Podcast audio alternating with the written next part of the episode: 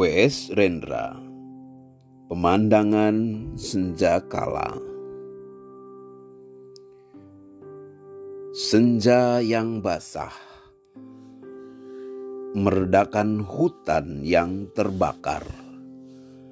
Kelelawar-kelelawar raksasa datang dari langit kelabu tua. Bau mesiu di udara. Bau mayat dan kotoran kuda sekelompok anjing liar memakan beratus ribu tubuh manusia yang mati dan yang setengah mati. Ya, saudara-saudaraku, aku tahu inilah pemandangan yang memuaskan hatimu, karena begitu asik kau telah menciptakannya.